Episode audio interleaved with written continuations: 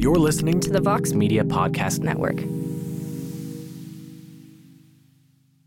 Hi, everybody. This is Brady Hoke, and if I know one thing, it's bad college football. That's why I'm here to tell you about the Shutdown Fullcast, a college football podcast so bad that it's mostly not even about football. Every Wednesday, you can listen to Spencer Hall, Jason Kirk, and Ryan Nanny ramble about grocery stores, John Gruden's secrets to everlasting wealth, and unsolved murders. The Shutdown Fullcast. We're very sorry. Welcome back, Limited Upside Podcast, team preview number 21 of 30. The Oklahoma City Thunder, and I'll tell you one person who's excited about this podcast. Ben is very excited about this one, and I am too, because we talked to two folks who can really explain why this is the most important year in Thunder history, according to Joshua Broom. He's the editor at Welcome to Loud City, SB Nation's Thunder site. We also got our old friend Eddie Maisonet from Yardbarker and some Fox Sports and the Sports Fan Journal. And we bring on because, look, they get Paul George. That's really awesome. The team is in a really good spot roster-wise, but both George and Westbrook are not under contract past this year. I guess Westbrook has an option. And there's a lot on the line to see if this team works. And are the personalities going to mesh? Because the team looks really awesome, but personality-wise, there's a lot going on here. And what happens if things don't go well? I mean, we could see basketball as we know in Oklahoma City really change dramatically. So I think these guys do a really good job of explaining the stakes. We run through some other more nitty-gritty stuff, like is Billy Donovan a good coach? What's going on with Steven Adams? Can Russ and Paul George fit on the court well together? Who's the closing five? It's just an all-around fascinating team. We could have talked about this team for hours and hours. To me, they're the most interesting team in the league for a lot of reasons. So we hope you enjoy this podcast, and we hope you've enjoyed all our team previews. This is, again, number 21 of 30.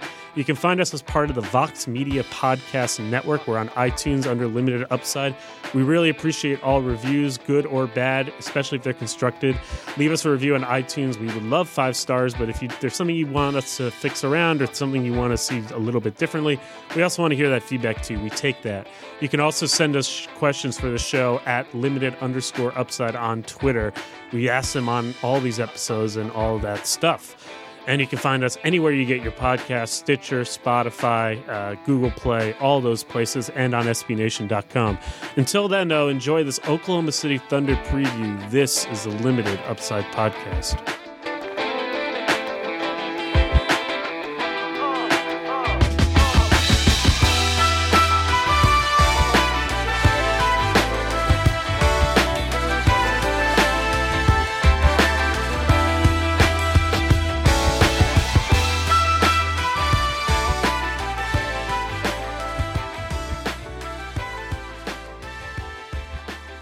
Welcome back, Limited Upside Podcast, team preview number 21. And Ben was circling the calendar for this one, yes. Just kind of like I was for Milwaukee. He was circling the one for the Oklahoma City Thunder. Got two great guests on the line, Joshua Broom from Welcome to Loud City, SB Nation's Thunder site, and our old friend Eddie Maisonet, who writes for the Sports Fan Journal. He works for Fox Sports, big Thunder fan. Guys, this is going to be a fascinating Oklahoma City Thunder season. We have so much to talk about. But let's start with this, and I'm curious, Josh, what you would say. What's the mood of the Thunder fan base in a word right now after everything that happened this summer, the Paul George trade, Russ's MVP, all the other stuff, and like kind of the future of the franchise sort of being really up in the air? Like, what's the mood of the fan base in one word, would you say? Optimistic. Yeah? Definitely. Yes. So that type of optimism, though, that's new optimism, or that's optimism that never left because Russ was able to kind of buoy like almost a bridge from the Durant era into the Paul George tandem now? I believe it's a different kind of optimism. Last season, there was a lot of enthusiasm behind what Russ was able to accomplish, and I would say a lot of surprise. However, this season, the optimism is centered around fielding a competitive team, which I believe many Oklahoma City fans last season did not believe would be the case with just Russ surrounded by, a bunch of up-and-coming players. That's a very nice description of them. Well, I was trying to choose my words carefully. That's very, very nice. Up and coming. But yeah, no, I mean, that's sort of the weird thing about this team, this essential tension, is that last year was so much of the rush show. And this year, like, they're actually supposed to be quite good. So can you bring the baby out of the bathwater, like, with like the rush? Can you like rein Russ back in so that it's actually like, oh, you're back on a really good team now? You can't just do the rush show. Like, we have higher expectations. I don't know, Eddie. I feel like that's like really fascinating question that's undercutting everything that this team is going through. I mean, look, man, like, it's fascinating to witness kind of like players. It's always been like, ever since like the formation of like the big three with Harden and Russ and KD, and now you kind of have this roster now where it's like, yo, can players 3 through 12 just keep up with players 1 and 2, right? And like, I feel like that's always gets into a semantic argument with, well, are these players not good enough? That's like one side of the argument. And then the other side of the argument is like, well, the great teams get more out of players 3 through 12, the San Antonios, the Golden States, right, Boston's, teams like that. And that's where the blame game starts to happen. Well, Russ doesn't share the ball. Man, Billy Donovan's a trash coach. Man, these players aren't good enough. And it's like, bro, the NBA is really hard. And the NBA is really hard. And you have players, look, and some people accuse, and some people blame Presti because it's like, he's kind of going Moneyball, he's going on the cheap for young players and stuff. And you know, this is the life that not only the Thunder have chose, but the Thunder fan base have been groomed into. And because of that, like, I think we as civilized, sophisticated Thunder aficionados, if you will, you understand kind of what the lifestyle that we've chosen. And so, you know, can these players rise up, and can Donovan continue to evolve as a coach, and can Russ evolve as a player? Those are the questions that are out there, and that's what makes it for such a fun, wild, one-year ride that we're going to have as Oklahoma City faithful.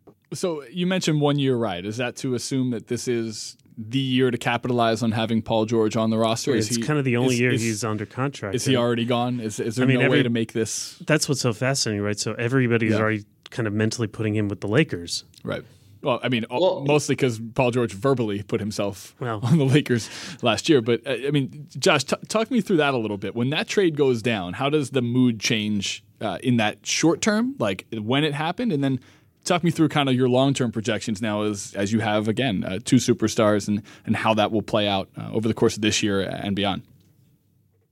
Okay, well, I feel like to the fan base, the optimism level was definitively raised with a multiple-time All-NBA talent such as Paul George being added to the roster.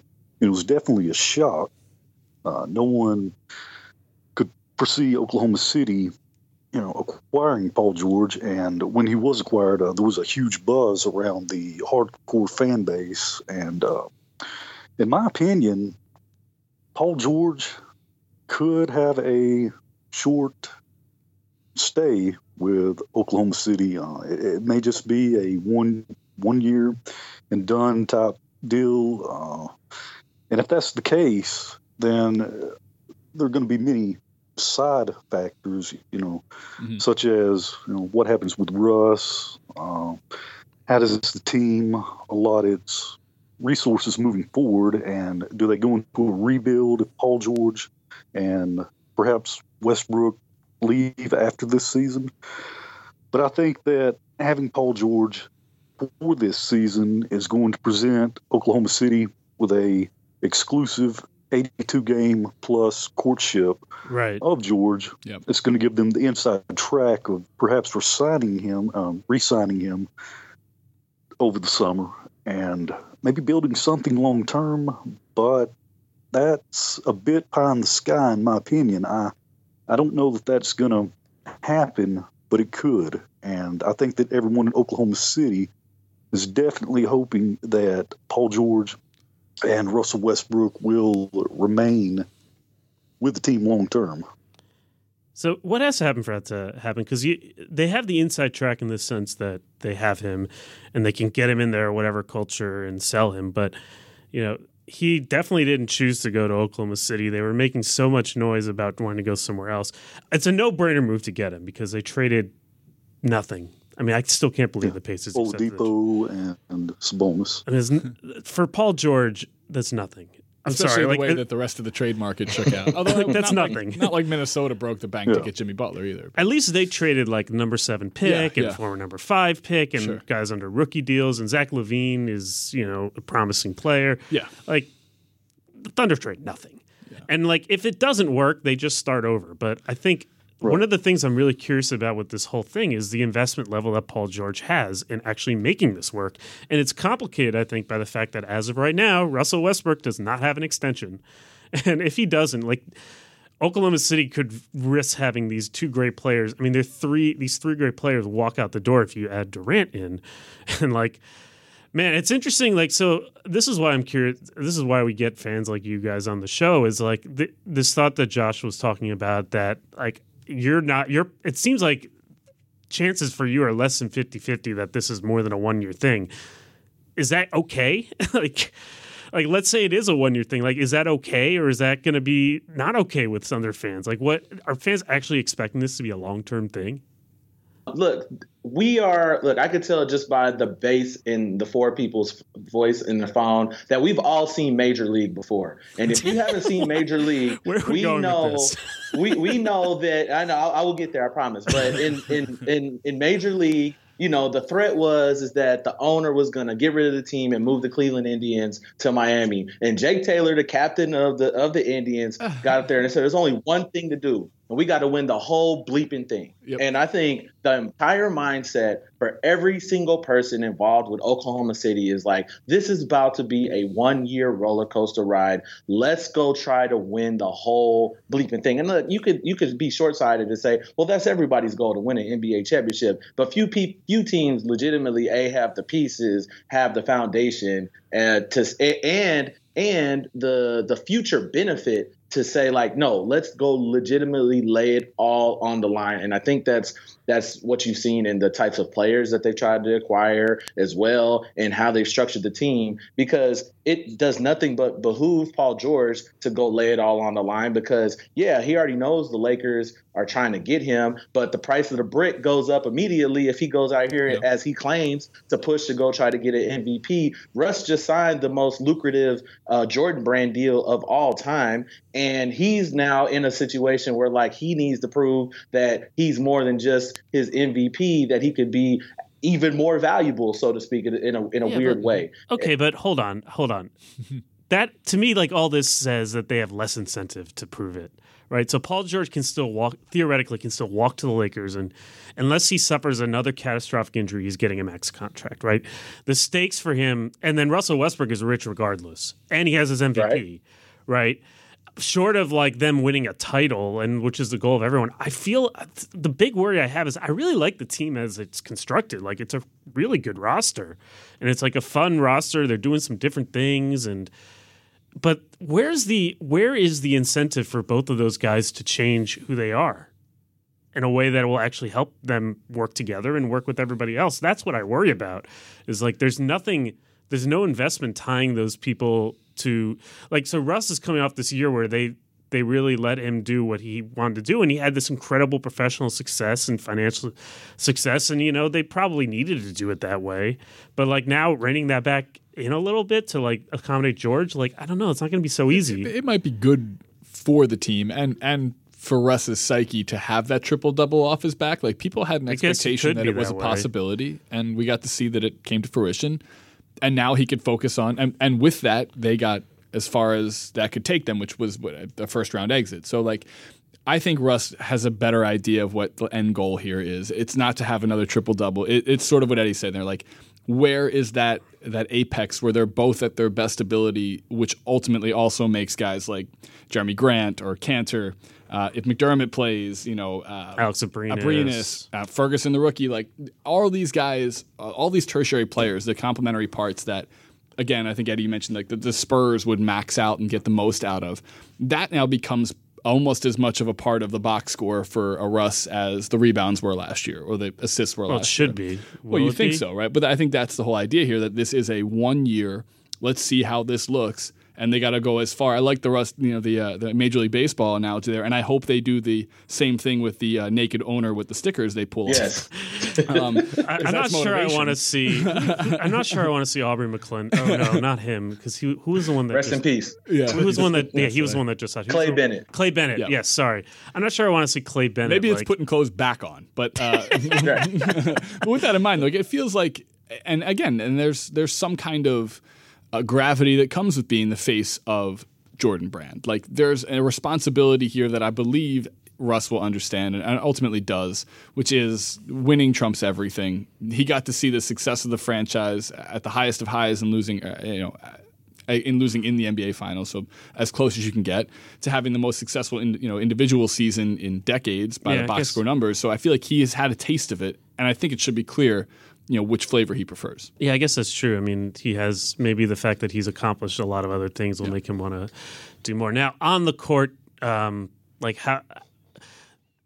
how do you think these guys are going to work together? Like, both in terms of like how their games mesh, but also how their personalities mesh, because that's obviously the ultimate question.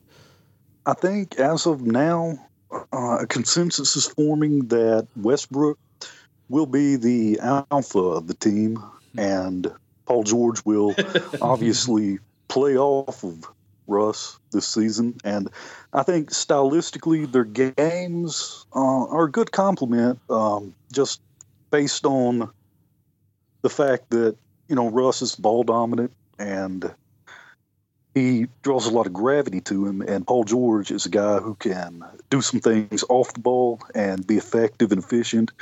And,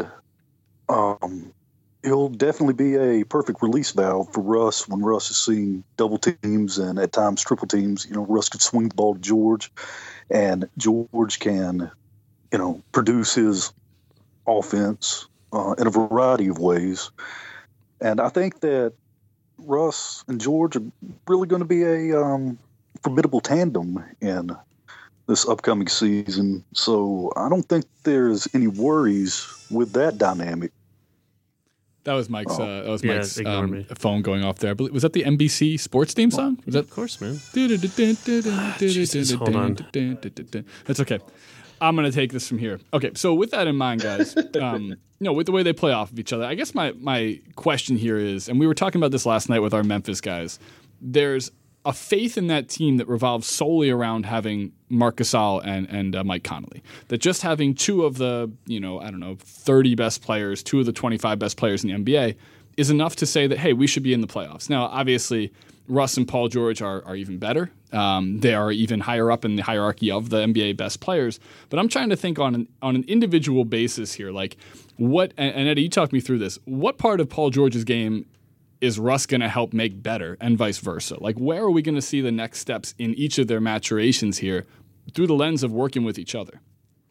The most obvious thing to me is that just life gets a lot easier for Paul George. Mm-hmm.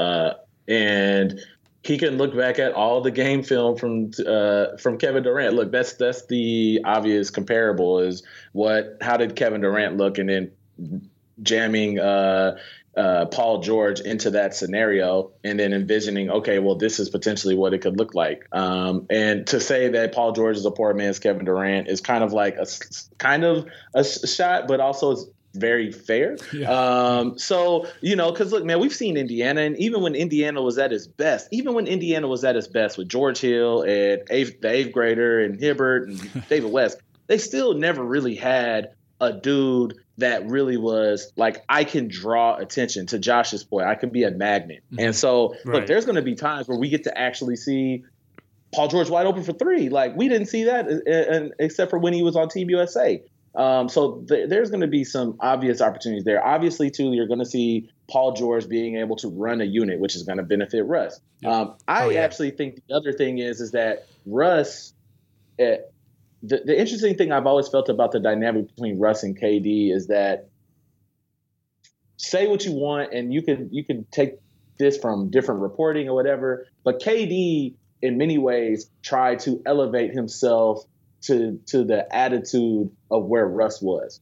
And I feel like Russ, as Josh so eloquently put it, like, and I laughed, there was never going to be any question who the alpha dog was going to be on Oklahoma City. But I think Paul George now gets the opportunity to say, okay, I'm going to follow this alpha dog. There's few alphas like Russell Westbrook, and I think you might see a different type of attitude that comes from Paul. And it might not be anything that's going to be bombastic. I mean, who knows? Maybe he'll start dressing like Russell Westbrook. That could be an interesting thing. I doubt that. Doesn't he kind of already dress a little bit like him? He's pretty fashionable too. Maybe not quite as. They're Los Angeles guys. They're LA dudes, man. And I live in LA, and these LA dudes are quirky, bro. And like, I love it. Like, you know, I have started to live in LA, and all of a sudden, my one button out is now starting to be two buttons down and three, and my chest meat hair is out and stuff. Really? So you know that there's a certain lifestyle that you kind of assimilate to. I'm talking too much. I apologize, but my point is that now I'm like got this mental image in my head. Hey, you look, man, a husky brother with his beard out and the chest hair out. It's a good vision, I promise. But I digress. I think that what will happen with Paul George, and I'd even like to get Joshua's opinion on it too, is like I think that there's going to be so many points where Paul's natural skill set will just plug into the deficiencies of Russ and Oklahoma City. Doesn't mean he'll be able to do everything, but he's going to cover up so many things just like Kevin Durant did. It may be in some ways better because he is such a defensively dynamic player and has the ability to stretch the floor just like KD did, that things are not only going to get easier for Russ, but it's going to get easier for Adams. And I'd love to talk about Adams at some point. It's going to get easier for Patterson, and it's going to get easier for all those other role players on the team as well, just by the attention that Paul also draws. I also look at the roster right now, and I think that this is a better constructed, more versatile, roster than they ever had when they went to the finals with Durant. I mean, I guess it's difficult to say because Harden was sort of an X factor as a player on that team, but they have a type of team now that can switch on everything, that could, in theory, present a matchup issue to Golden State, that should be able to be more athletic than the Spurs. So I start to think down the road. I'm like, well, they are positioned now, obviously injuries aside, to really compete and not just be there, but be in the conversation to winning the West, in which case to winning the NBA championship. This is why I'm so fascinated by this team, because if you just look at the basketball of it, it's like what all you said, like it's kind of a really good mix. Yeah. Like if they, like Paul George did too much in Indiana. Like now he doesn't have to do as much. Russell Westbrook had to do so much. Now he's got a dude to rely on. Yeah. Now you have a guy you can play, because last year they were so terrible when Russ wasn't on the floor. Like now you have a guy who can carry those units, and now you've got this interesting switchy, like kind of versatile team. The problem always comes back to me is like personality wise. That's where I wonder, like, because there is no reason why this shouldn't work if you just took how they played. Mm-hmm. The question to me is still, there are three questions. Like, can Russ accommodate other people in a way where he has to? Will George be invested? Will they be invested in making this relationship work with each other? Will they be invested in making it work for each other in Oklahoma City? And, how does that all get managed? Like, it's a really good example of a team that, like, on paper looks one way, and then it just will depend on stuff that we don't really know that well, which is how they will mesh. Yeah. Because, like, if that group of people doesn't work, if this team struggles, it will not be because of the roster and how it is built. It cannot be. Yeah. Like, that is a good roster. Maybe it's got a little, not quite enough shooting, but it's deep, it's versatile, it's athletic. They've got two stars. And even within the shooting, like, Paul George is a good shooter. Right. Like, I mean, they don't have a lot out. They need more outside of him. But, I mean, they're deep. They're athletic. They made a great signing with Pat Patterson. Yep. They've got a real backup point guard now, hopefully, and Ray Felton. Yeah. That's a really good roster. It's just, if those guys aren't on the same page, I mean, that's really what it comes down to. And they got rid of Oladipo. That's the biggest plus you can have. Wow, that's so mean. I find a way to hate on that guy. But I'm still batting 1,000 on that one. I mean, are you? You're kind of batting like no, like 400. Like he's still an NBA player. We'll do a special. I guess when he's out of the league, we'll do a special podcast when he's playing for the Memphis Hustle. Sorry, that's a reference to last night's podcast. Wow. That's a great name. That's so mean. I know. Okay, wait. Well, go ahead. Let me just say one quick thing here, and I think this has always been my issue with the roster when KD was there. Then you even saw it a lot last year. It's like I always felt like the Thunder's roster was a tool set And like you had a lot of guys that did one thing really well, but weren't really dynamic players. I look at players like Roberson. I looked at players like Kanter. I looked at players like Morrow. I looked at players like McDermott. I looked at those guys, and they always concerned me because they had a real inability to play versatile basketball. And if you know anything about the NBA in the year of our Lord 2017 right now, it is all about playing versatile basketball. And like Oklahoma City, even with Russ and KD there, like it was two dudes trying to lift up the rest of a team that had a lot of deficiencies. And so I see players like Patterson now on the roster, and I see players, and I don't think Patterson is going to be this fix-all everything. But my biggest concern with the roster is still, in some ways, Kanter and Robertson, and I love both of those players.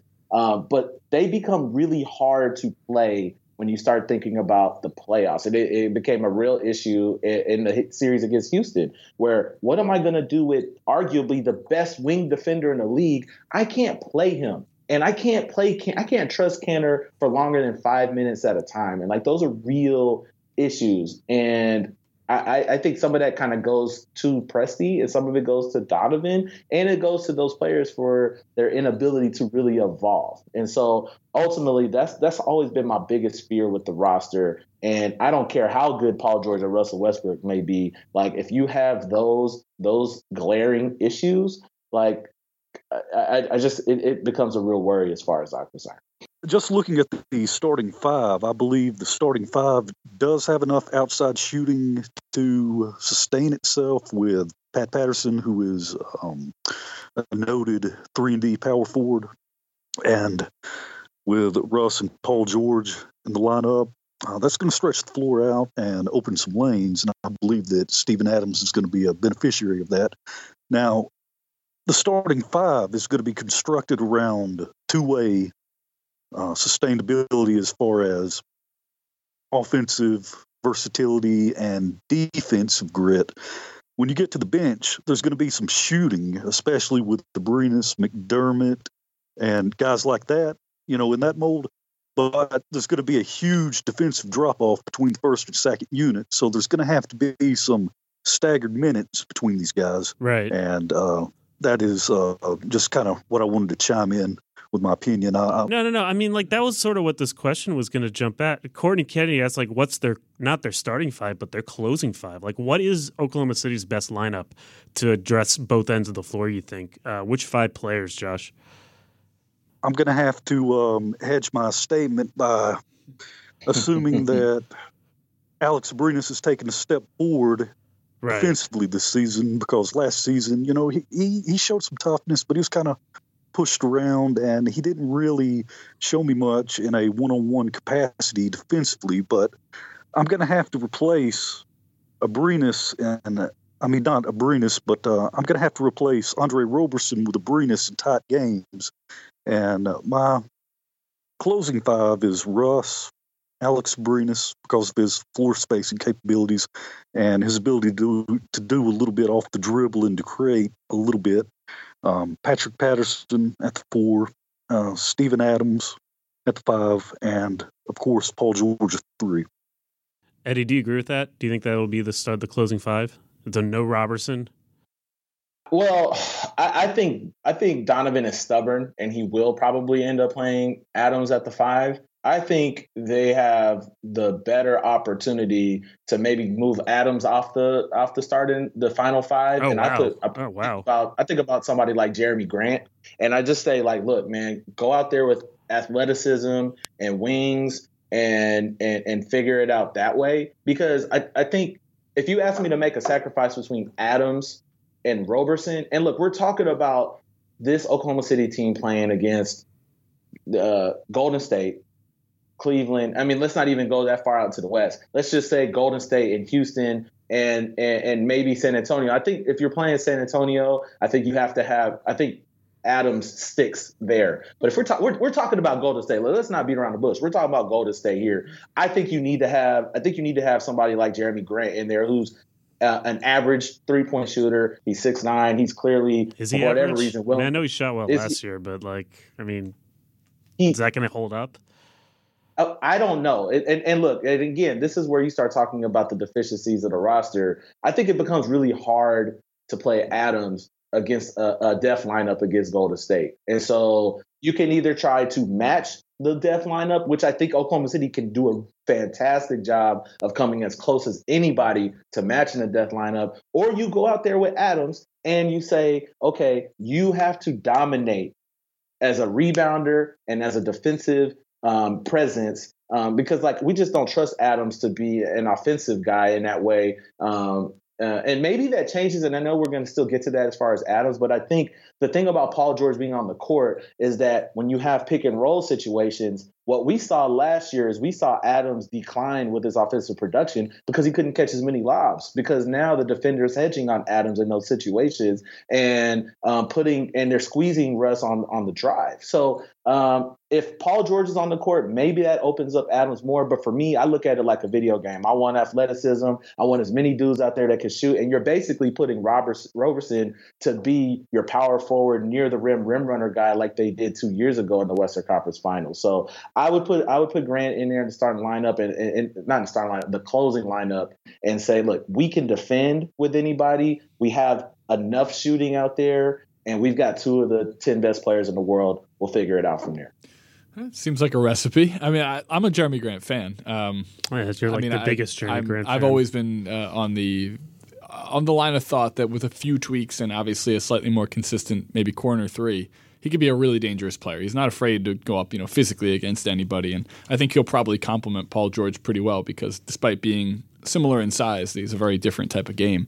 So I'm excited to see if Jeremy Grant takes the next step. I guess the question I kind of wanted to get to before we even got too deep into the roster complexion and sort of how you guys seeing this play out is, and we should just talk about it so we can move fully on from last season. But, what Russ did last year was an incredible emotional roller coaster, probably for the fan base, probably for him personally, probably for Oklahoma City's future franchise. When you have a guy who puts up numbers like that, it's hard not to say that that's a guy who deserves every max extension we could possibly throw at him, with that still being unresolved. There's probably a little bit of trepidation there. But if you guys could really put yourself as much as possible in last year's shoes, talk me through what it felt like to watch basically a singular supernova go off for something that we had speculated might be possible, but that none of our eyes had actually seen. I'm only 31 years old. I don't remember Oscar Robertson's triple-double season, and I'm pretty sure the NBA is a little bit different now. So kind of, if you can,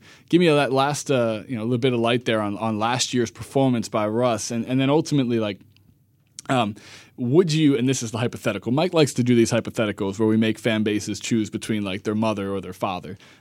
So but the question would be here. And again, Joshua, you could take us through this first, but would you rather see Russ repeat as MVP, but they lose in the first round, or Russ not repeat, and they make it to, I don't know, second, third, whatever it is. They go further. They have a more successful team season than last year. Is it? But they ultimately still are not competitive with the Warriors. Okay, if that's how you want to end that hypothetical. Because if they can beat the Warriors, obviously you'd rather take the winning. Sure, I think what we're trying to value is like how much intrinsic joy does watching Westbrook do what he did, even if it maybe caught, even if they're not quite as good as maybe the whole sum could be.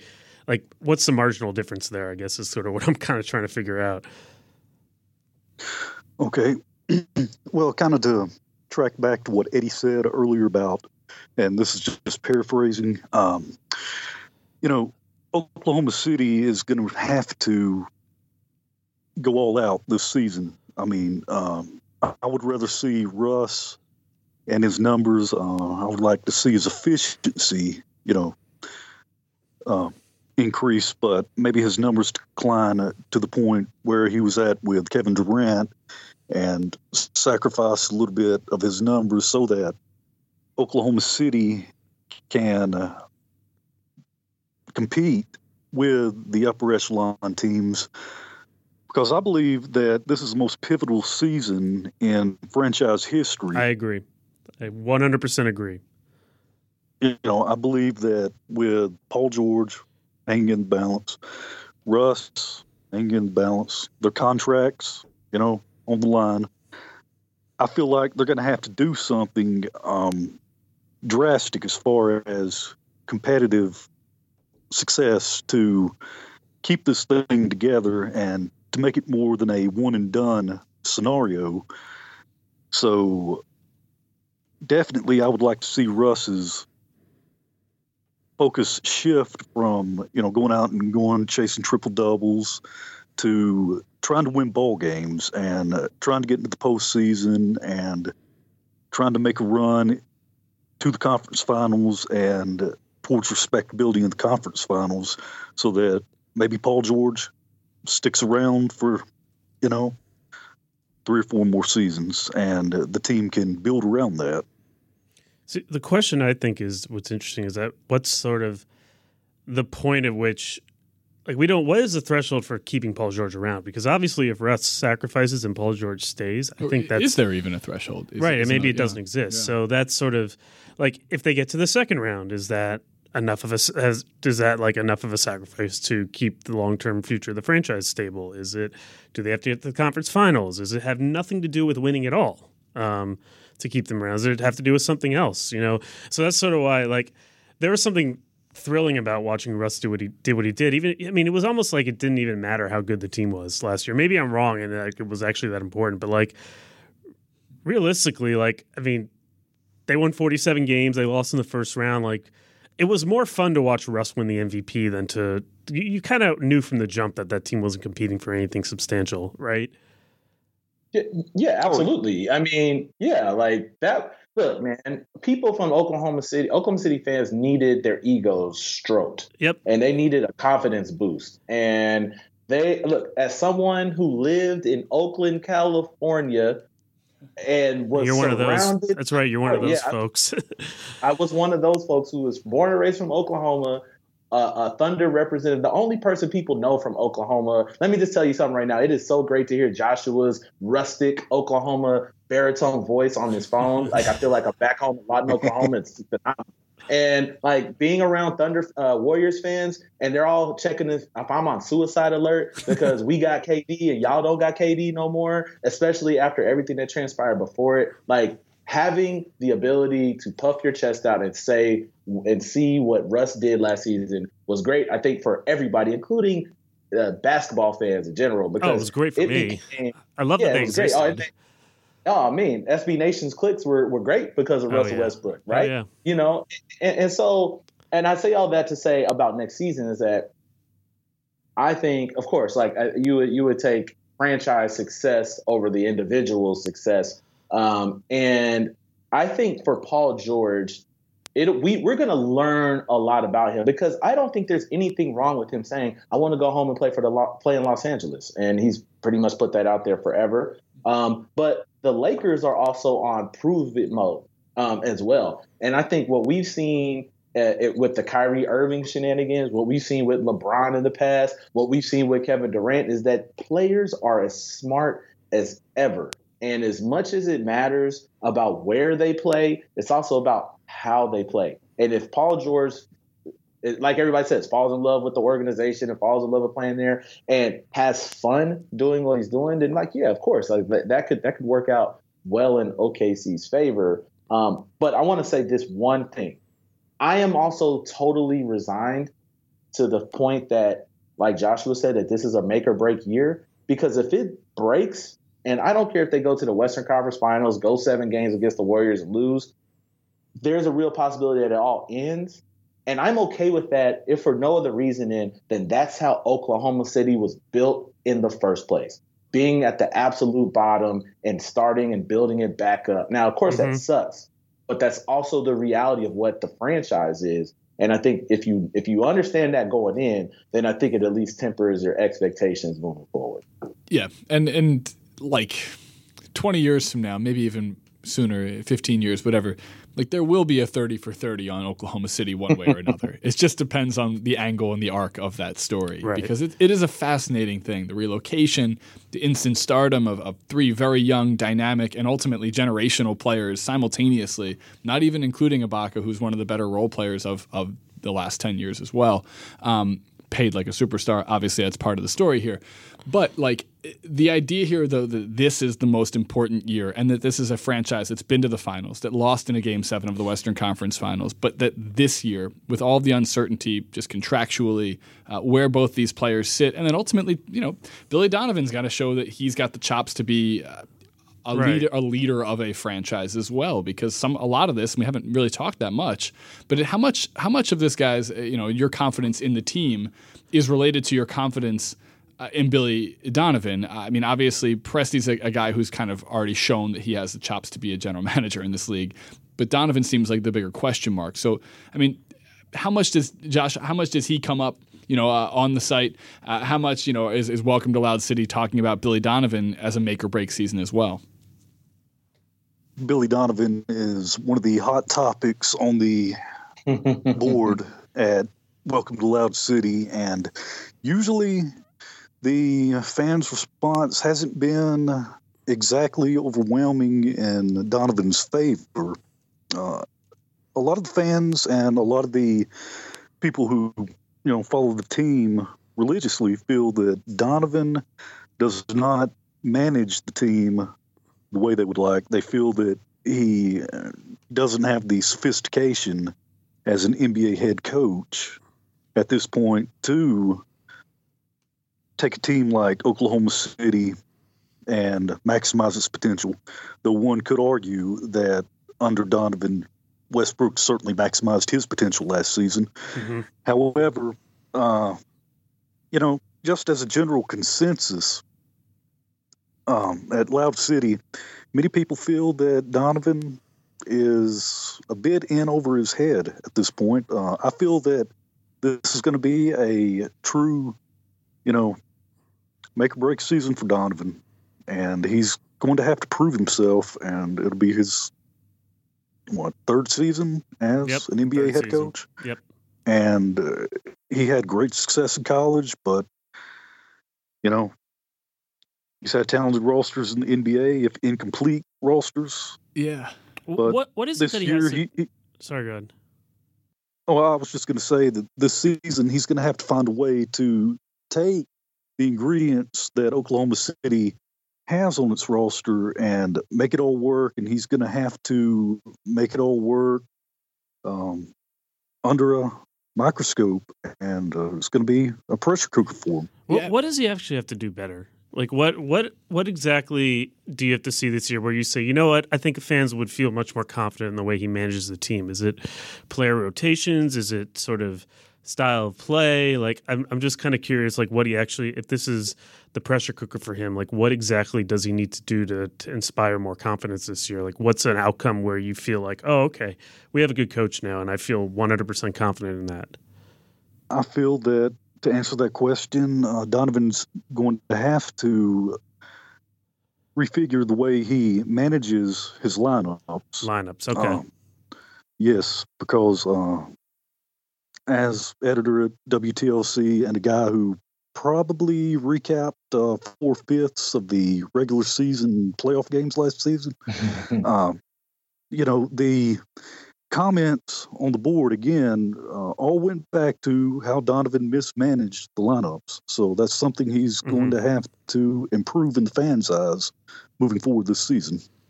And I wonder, Eddie, like, I want you to chime in here too, like, it feels like this guy is now going into his third season, but with three very distinct seasons. There's the Kevin Durant year, there's the Westbrook by himself year, and now there's the Paul George year. So it feels like he hasn't necessarily had stable footing, if you will, to kind of figure out how he, you know, what his ethos is as a head coach.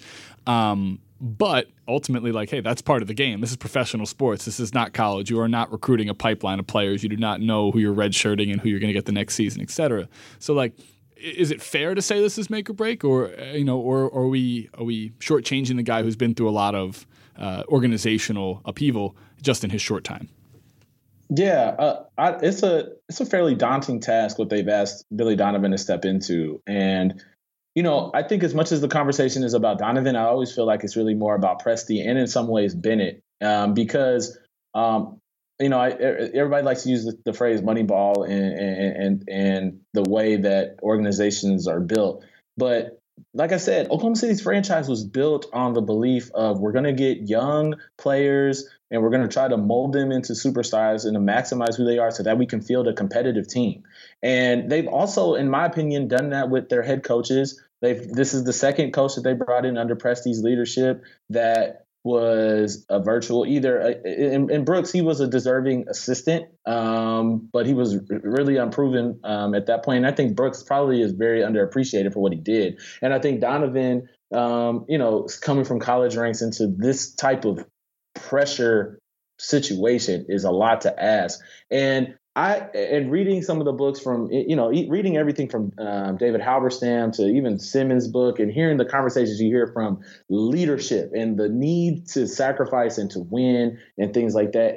And I've always felt like I don't know if they've put the type of resources to really get a team ready to win. And some of that goes back to, because if I always looked at it like, okay, if I could get a perfect coach to come in here and coach Oklahoma City, well, who would it be? And I always looked at somebody like Carlisle, right, from Dallas, and someone who understands defensive philosophies, someone who understands how to get the most out of personnel, but then also knows how to maximize their offensive talent. And it felt like Donovan and Presti have been more about the developing of young talent versus concocting something that is, let's go win a bleeping championship.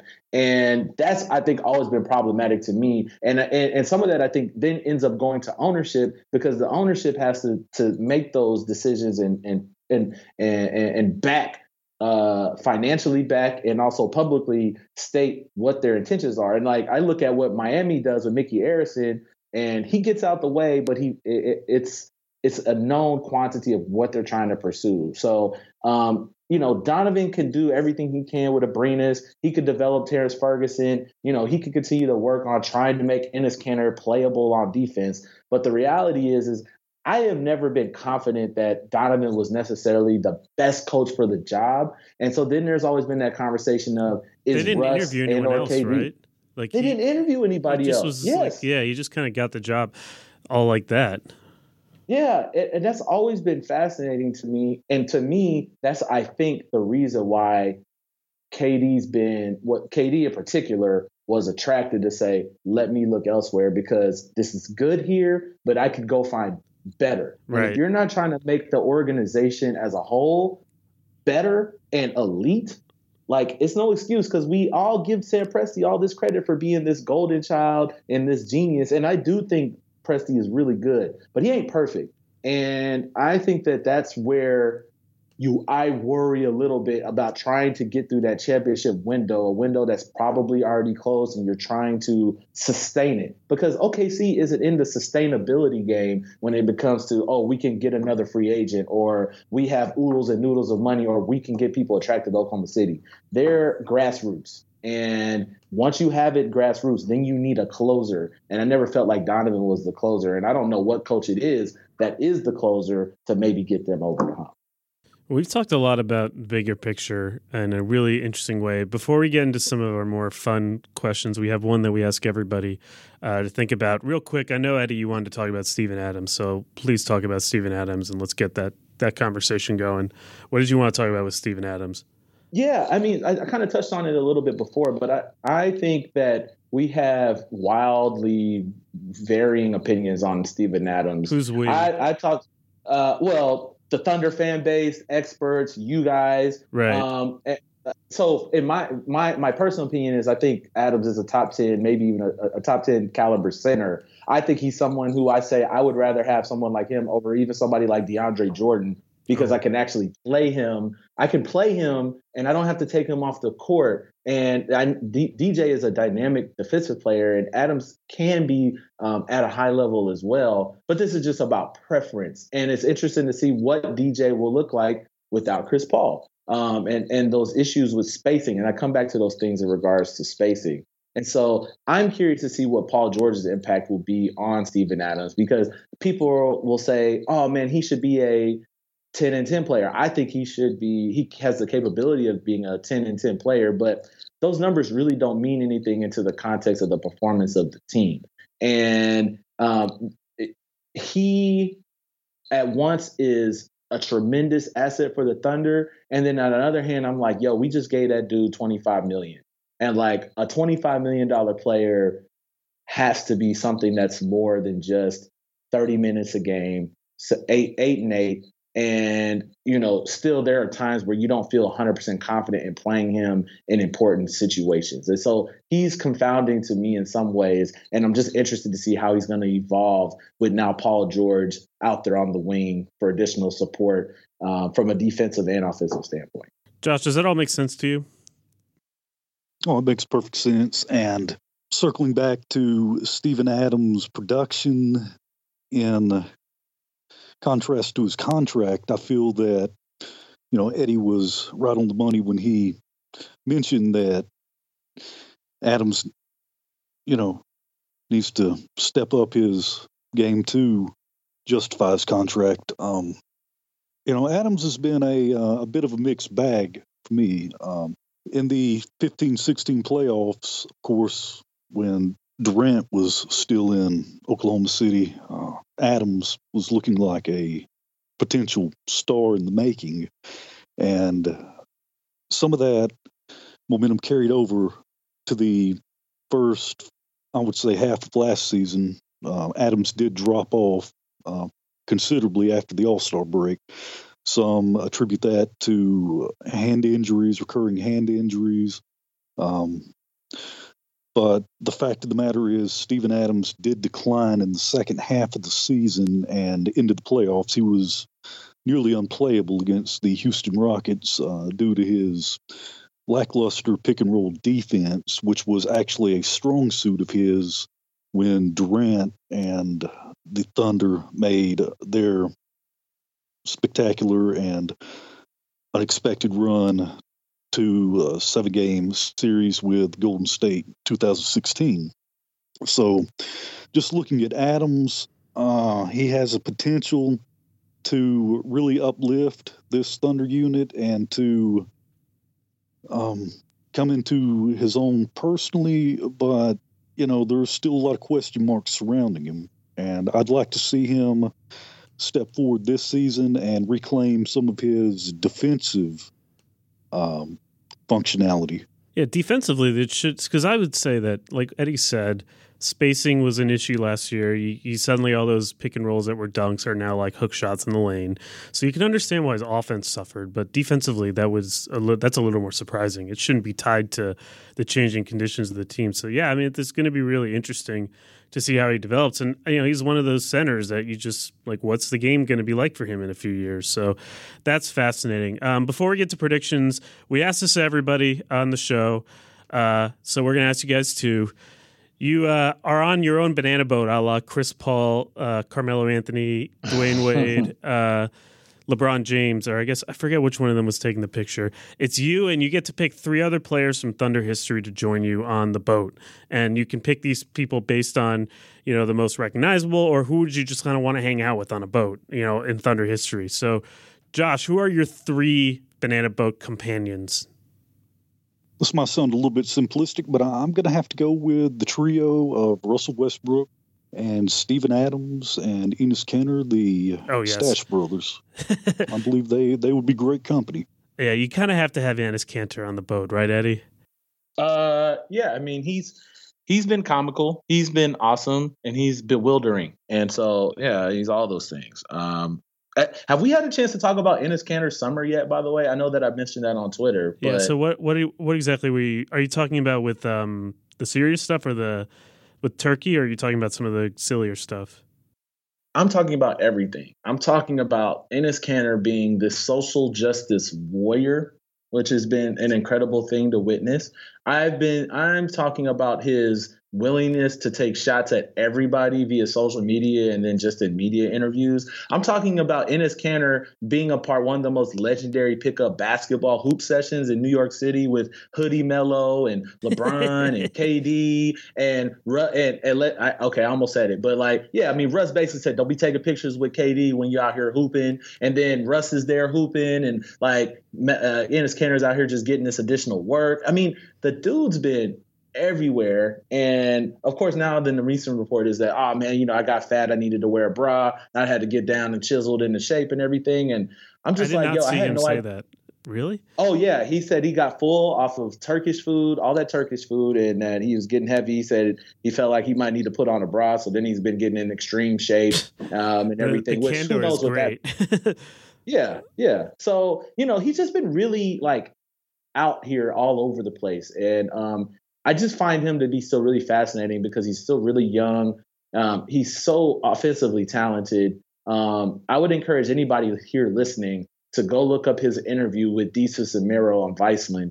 And it was a tremendous 20-minute interview just talking about his relationship with Turkey and his family. And then, of course, his relationship with KD and Russ and everything. It's just really good. And so I'm just intrigued to see what he's going to do this season. I think he's always been the X factor, but now he's X factor in his contract year. And everybody that's been talking about OKC is like, maybe they should trade Kanter. I know I've said that they should trade Kanter.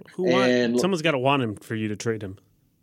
I understand that, and that's a bit of a conundrum. But if any trade can, at the same time, and Mike, you know this better than anybody, especially the conversations you have online, is that trades can kind of emerge and happen out of nowhere. And especially for a team that needs an offensively skilled big that can get his own shot, there might be a market for it. And I don't necessarily think that they should trade him.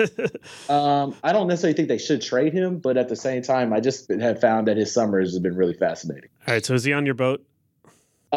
He is not on my boat because, the obvious choice for me is Russ, KD, and Harden. And that's true. I guess you could just go with those three. Yeah, but then I also am selfish, and I'm like, can I get Eric Maynor? And I just want to talk to Eric Maynor, and this has nothing to do with the Thunder. I just want to talk to Eric Maynor about him hitting that game-winning shot against Duke when he was at VCU, because it was one of the greatest moments of my life because I don't like Duke, so that was great. I want to talk to Kendrick Perkins because Kendrick Perkins is the weird mentor of all those guys, and he seems to have an honest pulse on everything that's happened with those guys and the players. So I find him to be fascinating. So I'm going to give you three. I will say Eric Maynor, give me Kendrick Perkins, and I'll take Enes Kanter for the joke. So there's my three. So your one approach is that you take all three of the big three great players of the franchise and you let them loose. And the other approach is to just take three other people and gossip about those three. Exactly. I want stories. I want all this. I want all the tea spilled. I need to hear. I want all the juiciness and let's take it for a while.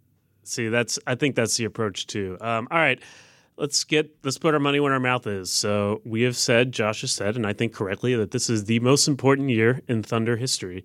And one of the things I really like about this show is that we have framed. A lot of people kind of look at what teams do only in the context of competing with the Warriors, but you see with Oklahoma City in particular that there's so many local concerns.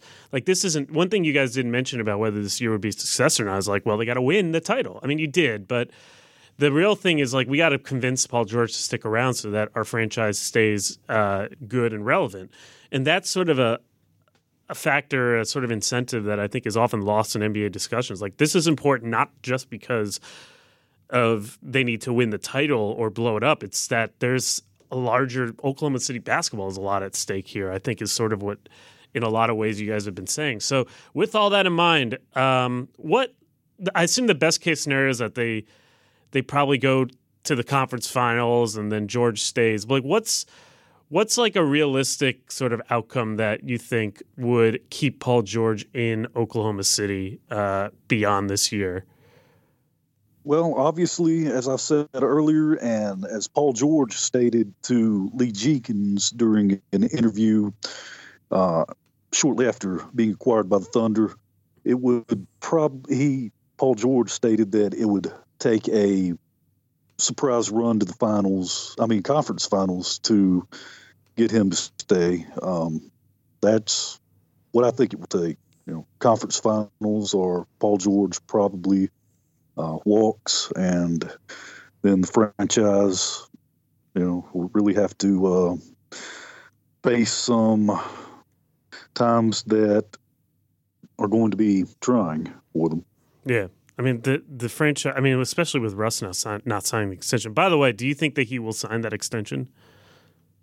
I don't think he will. I don't think he will this season. Interesting. So, yeah, that is going to be interesting. Now, I think he's waiting for Paul George to see what Paul George does and to see how this season goes, in my opinion. Yeah, I think you're right about that, too. There's no reason for him to sign it now for him, but I'm sure for the Thunder, it's like a huge anxiety point right now that he wouldn't sign it. But, you know, he's got his Jordan Brand money, and like, he can just sign this contract again next summer. But man, that is something right there. So, conference finals is pretty much what we're looking at to keep Paul George. Eddie, do you think they get there?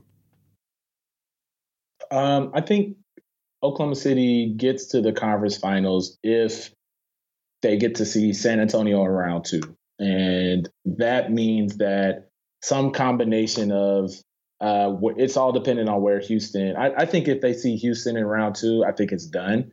On paper and just watching how they played last year, I'm afraid of what that looks like in a series again. I just think Houston is more dynamic offensively than anything Oklahoma City can do. And I say that with knowing that Paul George would be there, but I could be wrong. So this is why we make foolish predictions at the beginning of the season. And of course, if Oklahoma City gets a 4 seed, then I think that's a second round knockout as well. So if they can find a way to face San Antonio in round two, I like Oklahoma City's chances in that scenario. Then we get the face off between Paul George and Rudy Gay, and that'll be fantastic. I'm joking. But you know, that's just kind of where it is. So, you know, second round knockout, conference finals, I'll take either one of those. I think they get to 51 wins. And then, yeah, to Joshua's point, like, I feel like there's just as much of a referendum on what is to happen with the Lakers and the Clippers a little bit. But, like, we don't have any idea if the Lakers are going to be any good next year. I don't care how, you know, they got Lonzo. I saw USA Today. Now they're going to have Lonzo Wire. They're going to have an entire website dedicated to just Lonzo Ball.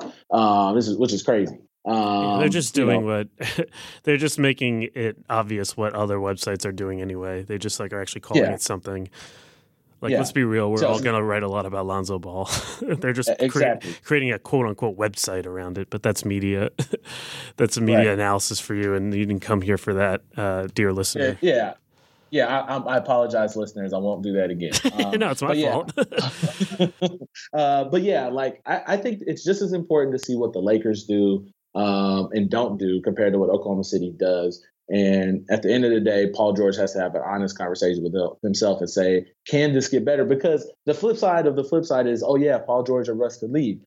Flip side of the flip side is, what if they get to the Western Conference Finals, they face the Warriors, they do really well. Now Russ and Paul George could potentially come back. One of the things you just said, which is important, and this is something that LeBron and KG and Kevin Durant have done, if there's a conversation about taking a little less, and then you figure out how to manipulate that roster, which is going to be tough because, like I said, they're already over the tax. But if you figure out a way to manipulate the roster and then you can get a little better, now you get to have another type of conversation. And that's like the conversation of another conversation. It's like, could you make this team better if both those guys come back and if they decide to maybe take a little bit less? Yeah, man. Ugh, I really don't know how to predict this team because on paper it should work really well. I really like the roster. I actually like the roster better than Houston's. Like, I think it fits better together. It's just that the personalities, like if you want to compare to Houston, like Chris Paul and James Harden have a lot more invested on working than Paul in that market than Paul George and Russell Westbrook do. And so, like, you know that if when the going is going to get tough for both of them, like I just trust that Houston will be able to figure it out more. But I like the Oklahoma City roster better. Like I just think it's a more dynamic roster. You know, I don't really love like Brian Anderson. I don't think they really have. I don't like the Paul Harden dynamic. I think it's going to be a bit of a challenge to work that out. But it just comes down to, like, are those guys really invested and are they going to, you know, make the effort to make this situation work? And I just, if I could, no, go ahead. I wanted to chime in concerning Houston and how I feel about the roster. I feel that Houston gutted its depth to acquire Chris Paul, giving up guys, you know, like Lou Williams and especially Patrick Beverly. And, you know, they just really gave up a lot for Chris Paul. And I think that Houston may decline a little bit this season due to that. They might, yeah. I mean, that's sort of the thing. Like, if you just looked at it on who the pieces are, now, Oklahoma City's got a long way to climb to get to that level because they, I think, outperformed their expected win total quite a bit last year because of Russ in the clutch. But, like, yes, on paper, what they have fits more interestingly together. It's just that, again, like, those two stars, like, have much more invested in actually working in Houston than they do in Oklahoma City. And I just don't know, like, personality-wise, if it's going to work. I really want it to work. I think that if they are really committed, that Oklahoma City could be a really special team this year. I don't have a real good handle on whether that's going to happen. So they're the most impossible team in the league to predict for me, honestly. Like, and let me just say this too. I didn't mean to cut you off. Let me say this too. And you tell, and I'm asking this to you, Mike and Ben. Let's be clear. Like, we're talking about potentially second round knockout or maybe like, okay, conference finals. But if you put this Oklahoma City team in the East right now, like, I think that there's a strong, you could say, oh, they would win the East. Like, this team might be better than Boston. They might be better than Cleveland. And, like, that's how great the top of the NBA is right now. Oklahoma City has a fantastic roster. They have a fantastic roster. 5 years ago, this same team might be the best team in the NBA. And, like, the dynamic of the league has changed so much that, wow, like, this is a real possibility that, like, second round knockout could happen for a really, really good team. Yeah, I mean, but see, that's the thing that it comes back to is that they have the talent to be that good. It's just – are the personalities going to mesh? And, like, I really want it to, because I think if they do, like, that's, to me, on paper, I know this is, like, an unfair opinion. Like, that's the second best team in the West to me on paper. I think they have a better roster than Houston does. I really do. And I think you're right. I think they would have a better roster than Boston at this point, or even maybe Cleveland. Certainly on the same level. It's just that, like, there's not a ton of incentive for all the kinks to get worked out in that situation. And it's so much on the line. And you guys have said it, like, we'll see if Billy Donovan can manage all that. You know, they've thrown a lot at him. So I'm going to say that ultimately they have 52 wins and the 3 seed. And you know what? I'm going to say they make the conference finals. I'm in a good mood today. I'm going to say they do it. I'm going to say they do it, but ask me again tomorrow, and I will say something very different. I just, you know, I believe in the basketball talent that they've assembled. I have major questions about the personalities involved and how they'll mesh. And I could see things. I know everybody's sort of penciling them like as like automatic top 4 seed. Like I could see a scenario where it just they go off to a really rough start. They don't mesh. George wants out. They trade him in the midseason, and they're really not even close to where they really should be. Like, I could see that happening. That's a distinct possibility. Yeah. Like, I don't think it's a guarantee. We've discussed WTLC. Yeah. I think there's like a lot of people are sort of like kind of saying this team is on a certain level. I think there's a high upside and a high downside possibility with them that people aren't talking about either way. Like, I think it could go one way or the other. And that's why it's the most fascinating team in the league to me. To talk about because of what you guys have talked about with how much is really on the line for the market, not just the team in the future, but for the market, so much is on the line.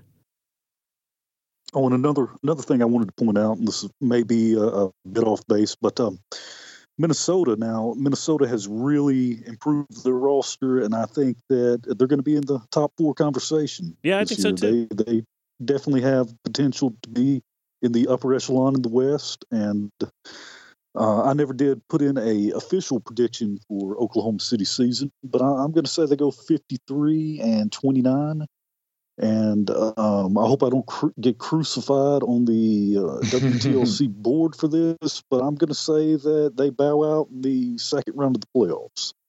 I think that's the most likely scenario, something like that. So, well, I'm a realist, and some people like that, most don't. But, you know, I've got to stick to my guns here. It's no fun to predict something that is likely to happen will happen, but it's also likely to happen. So, yeah. Anyway, this was a really good conversation. The Thunder are an incredibly fascinating team. On behalf of Ben, who has departed, he snuck out, heard too much of Eddie and wanted to get the fuck out of here. Totally understandable.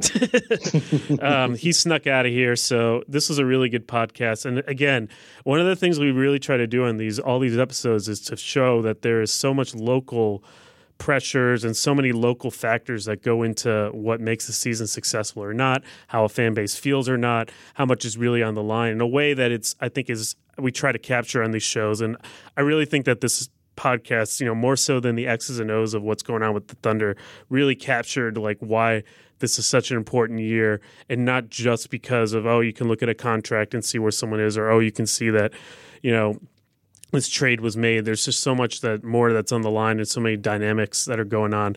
So Joshua Broom, tell people where they can find you on Twitter and anywhere else. On Twitter, you can find me at NBA Broom 82. At Twitter. Yep, NBA Broom 82.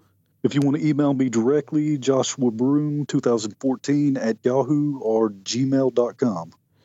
And check out Welcome to Loud City and Eddie. They can find you ranting and raving about the Thunder and other sports things at what? Ed the Sports Fan?